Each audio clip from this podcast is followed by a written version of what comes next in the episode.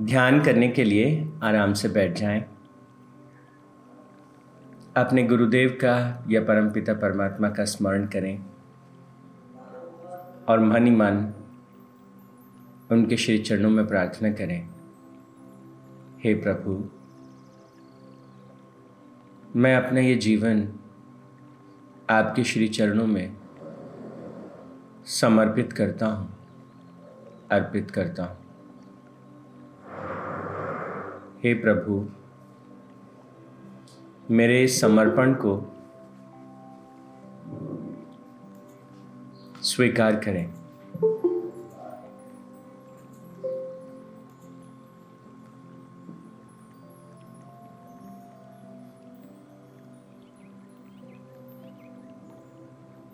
मैं अपने भाव अपने विचार अपनी स्मृति और अपनी बुद्धि आपके श्री चरणों में अर्पित करता हूँ। कृपया इसे स्वीकार करें। हे प्रभु, हे अनंत आत्मा,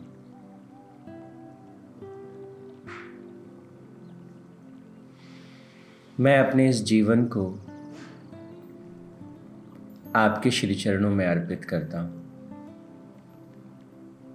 जीवन रूपी इस बीज को आपके श्री चरणों में रोपित करता। हूँ प्रभु, आप ही मेरे शरीर को चलाने वाले हैं। आप ही मेरे मन को दिशा देने वाले हैं। आप ही मेरी आत्मा को परम के साथ मिलाने वाले हैं। हे प्रभु ये शरीर, ये मन, ये बुद्धि, ये भाव और इनसे आने वाले कर्म दिन प्रतिदिन श्रेष्ठ से श्रेष्ठतम होते चले जाएँ, ऐसा आशीर्वाद मुझे दे।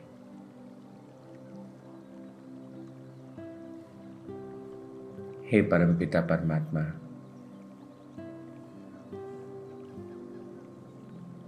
मेरे भीतर उठने वाले भाव,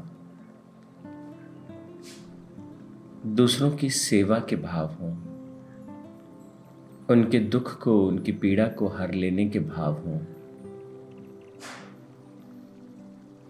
उनके जीवन में राहत, सुकून और आनंद भर देने वाले विचार हों। हे प्रभु मेरा जीवन एक मशाल की तरह है।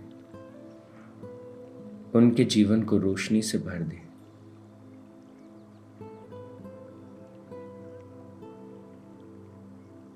खुद संकटों में रहकर, दूसरों के संकटों को दूर कर दे। ऐसा आशीर्वाद मुझे दीजिए। ओ। तत्सत परमात्मा ने नमा। ओम शांति शांति शांति ही।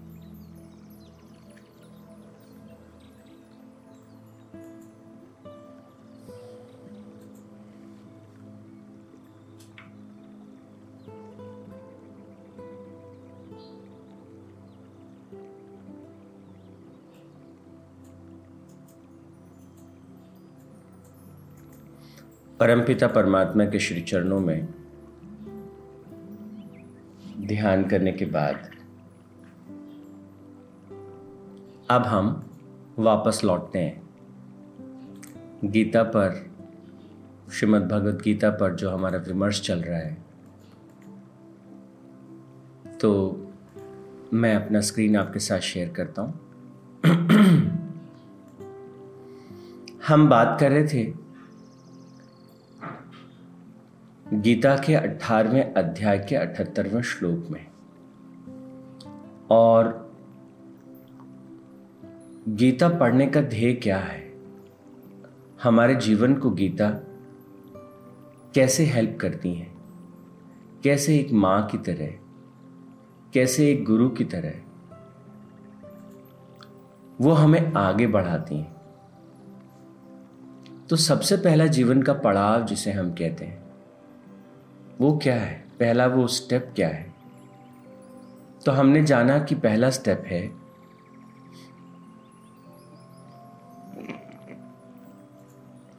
जीवन के जो हमारे लक्ष्य हैं, ये जीवन हमें मिला क्यों?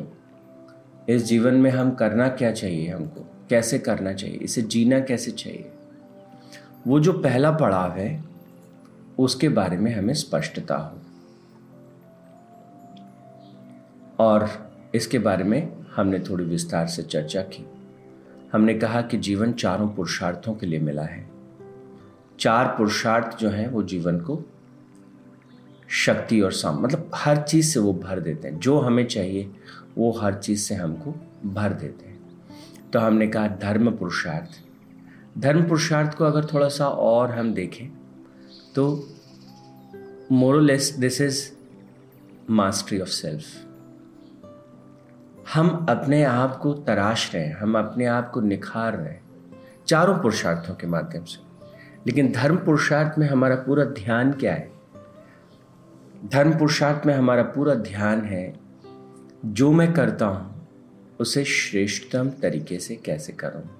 तो स्वधर्म हमारे जीवन का लक्ष्य क्या है? ज़िम्मेदारी क्या है?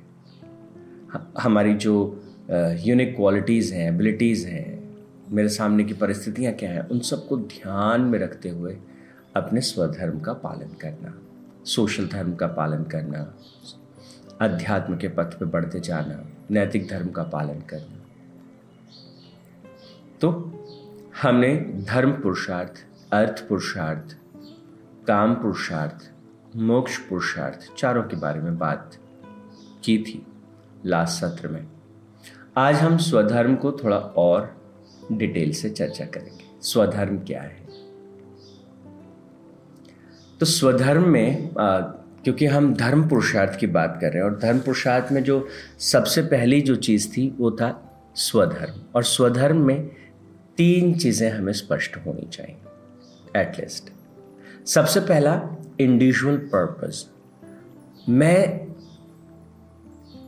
अपनी क्षमताओं के साथ अपनी काबिलियत के साथ जो परमात्मा ने, प्रकृति ने, जीवन ने जो मुझे दिया है, उसके साथ मैं क्या श्रेष्ठ कर सकता हूँ?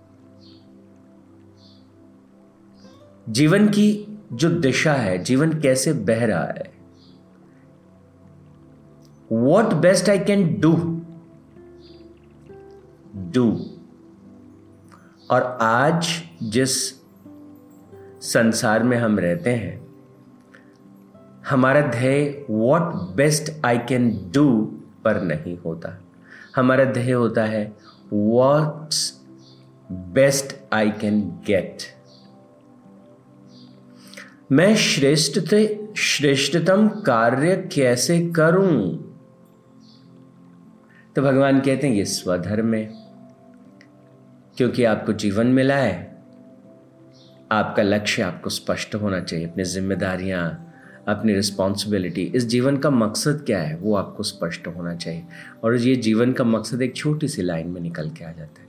What best I can do और what best I can do for my family what best I can do for my society what best I can do for my country what best I can do for the world what best I can do for my community for for people around me for for everything what best I can do और what best I can do at the level of my body, what i, best i can do at the level of my mind, what best i can do at the level of my feelings. तो भाव के स्तर पे, कर्म के स्तर पर, ज्ञान के स्तर पर, हर स्तर पर what best I can do आज जिसे हम, ये ये जो पथ है, इसी को अध्यात्म का पथ कहते हैं what best I can do और वॉट टू डू मतलब वो जो बेस्ट हमें करना है, उस बेस्ट को, उस श्रेष्ठ को करने की राह पर क्या साधना लगेगी, क्या आवश्यकता होगी? माँ गीता उसे स्पष्ट करती हैं। भगवान श्री कृष्ण के मुख से वो प्रकट होती हुई वो हमें राह दिखाती तो ये इंडिविजुअल पर्पस और फिर स्टेजेस ऑफ़ लाइफ गीता साफ़ माँ हमें साफ़ कहती हैं कि, अरे, तुम कहाँ खड़े हो? जीवन का कौन सा पड़ाव है? If you want a fulfilled life जब तुम छोटे बच्चे थे, तुमको खिलौनों में रस आता था, तुम खिलौनों के साथ खेलते थे। और खिलौने तुम्हारी पूरी दुनिया होती थी।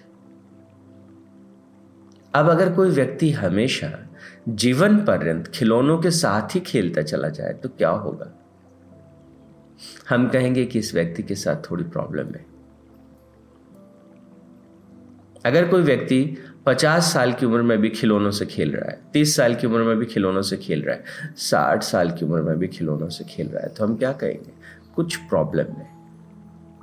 देर इज़ अ प्रॉब्लम तो माँ हमें कहती हैं, अरे भाई सुनो, जीवन के जिस पड़ाव में तुम हो, उस पड़ाव के अनुरूप अपने स्वधर्म को देखो। Different stages of life different ashrams of life और इसको दो प्रकार से समझना चाहिए, दो प्रकार से जीना चाहिए। एक तरीका आपने हमेशा से ही सुना है, पच्चीस साल ब्रह्मचर्य आश्रम, फिर उसके साथ पच्चीस साल ग्रस्त आश्रम, फिर अगले पच्चीस साल वानप्रस्थ आश्रम, और फिर अगले पच्चीस साल संन्यास आश्रम। थोड़ा सा इसको गहराई में जाए। ब्रह्मचर्य आश्रम, ब्रह्म के समान चर्या। You are calling your own creator एक क्रिएटर की तरह से, एक रचनाकार, एक रचयिता की तरह से, जो आत्मनिर्माण की प्रक्रिया में लगा है, जो किसको रच रहा है, किसको बना रहा है क्या लिख रहा है? कि वो स्वयं का जीवन लिख रहा है। किसका निर्माण कर रहा है? कि वो स्वयं को निर्मित कर रहा है। क्या बना रहा है? वो खुद को बना रहा है। तो ब्रह्मचर्य जो शब्द है, वो आत्म निर्माण की प्रक्रिया को, ब्रह्मचर्य आश्रम से तात्पर्य है स्व निर्माण की प्रक्रिया। वो आश्रम जहाँ आप आत्म निर्माण में व्यस्त हैं स्व निर्माण में आप लगे फिर ग्रस्ताश्रम। नेक्स्ट स्टेज ऑफ़ लाइफ उसके बाद वानप्रस्थ आश्रम जब आप ग्रस्त, छोटा बच्चा जैसे खिलौनों से खेलता है, फिर वो गृहस्थी में प्रवेश करता है, खिलौने छोड़ जाते हैं तो कहते हैं, अरे, ये गृहस्थी जो है, इससे भी आगे बढ़ना है। There are some more dimension to life जैसे खिलौनों से हमेशा चिपक के नहीं रह सकते, वैसे गृहस्थी गृहस्थी नहीं खेल सकते जीवन के हर पड़ाव में।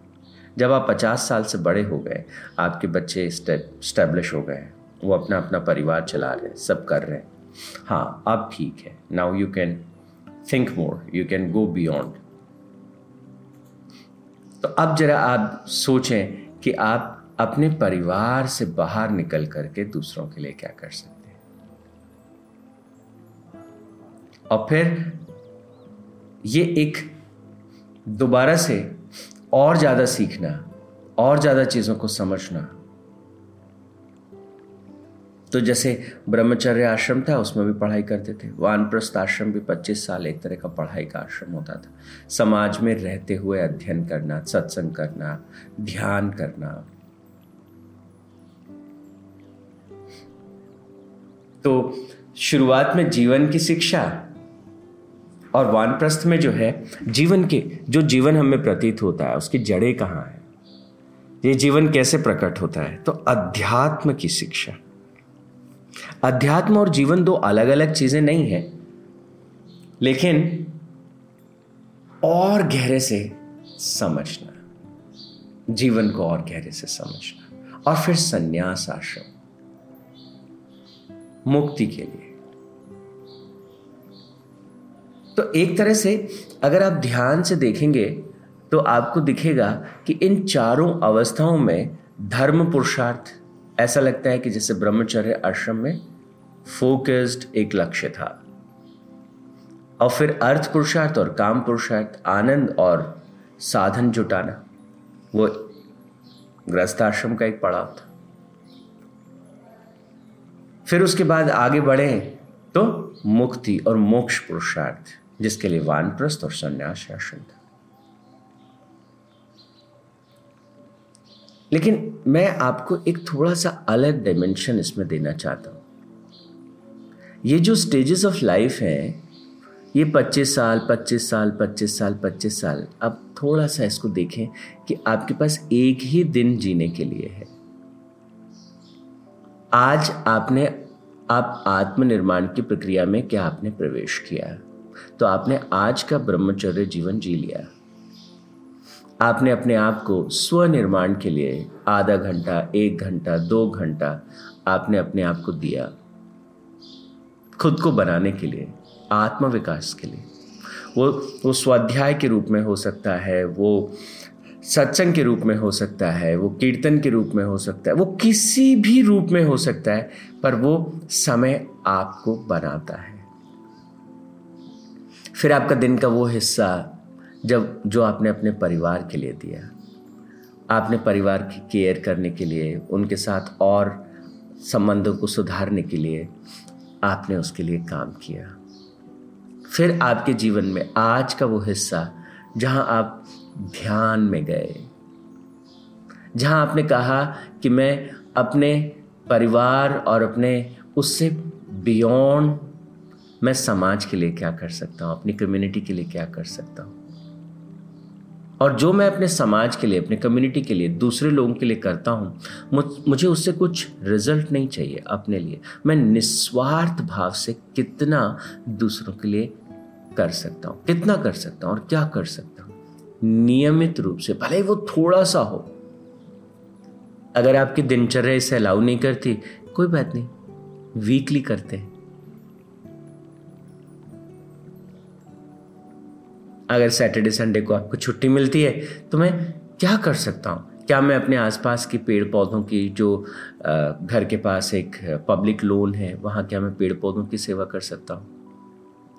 क्या मैं पशुओं की सेवा कर सकता हूँ? क्या मैं पंछियों के लिए पानी रख सकता हूँ, दाना रख सकता हूँ?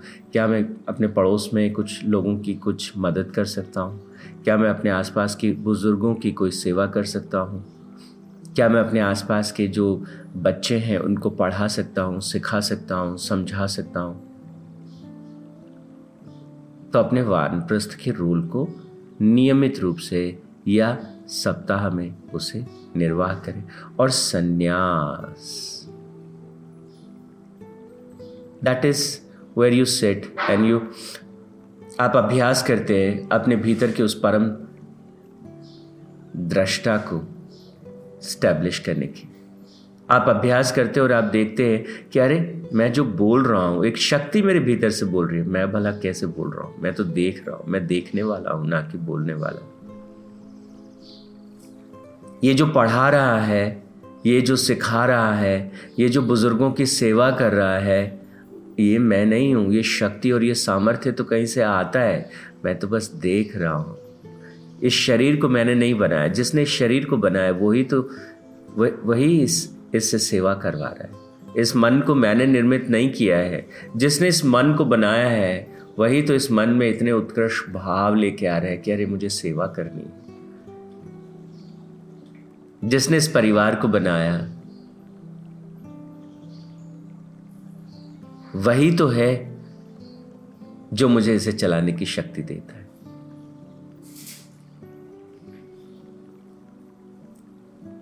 तो सन्यास के भाव में हम क्या करते हैं? सब कुछ करते हुए भी थोड़ा सा ऊपर उठ के देखते हैं कि करने वाला कोई और है। यही तो सन्यास है, यही तो मुक्ति है, यही तो मोक्ष है। जो सुबह से शाम तक हम श्रेष्ठ से श्रेष्ठतम करते हैं, हम जो करते हैं, हम जो सोचते हैं, हम जो महसूस करते हैं, उससे हम थोड़ा सा अलग और ऊपर उठ जाएँ। और देखें कि ये भाव मेरे भीतर आया, ये विचार मेरे भीतर आया और ये कर्म जो है मुझसे होके बाहर बहा। ये संन्यास का अभ्यास है। सो धर्म पुरुषार्थ को समझने के लिए मैंने आपसे कहा, स्वधर्म का पालन करें और स्वधर्म में तीन चीज़ों पर फोकस करें। पहला मैंने कहा मकसद पर्पस वाई आज का दिन मेरे जीवन का सबसे खूबसूरत दिन कैसे हो सकता है? परमात्मा ने, प्रकृति ने, ईश्वर ने मुझे आज का दिन क्यों दिया? आज के जीवन का ध्येय क्या है? वो स्पष्टता। स्टेजेस ऑफ़ लाइफ की बात हमने की और फिर वर्णाश्रम, ये भी बड़ा इंटरेस्टिंग है।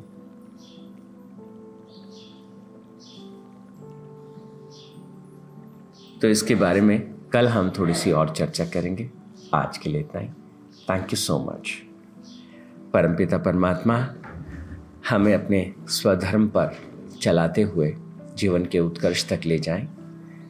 इसी कामना के साथ, इसी प्रार्थना के साथ, ओम तत्सत परमात्मा ने नमः। ओम शांति शांति शांति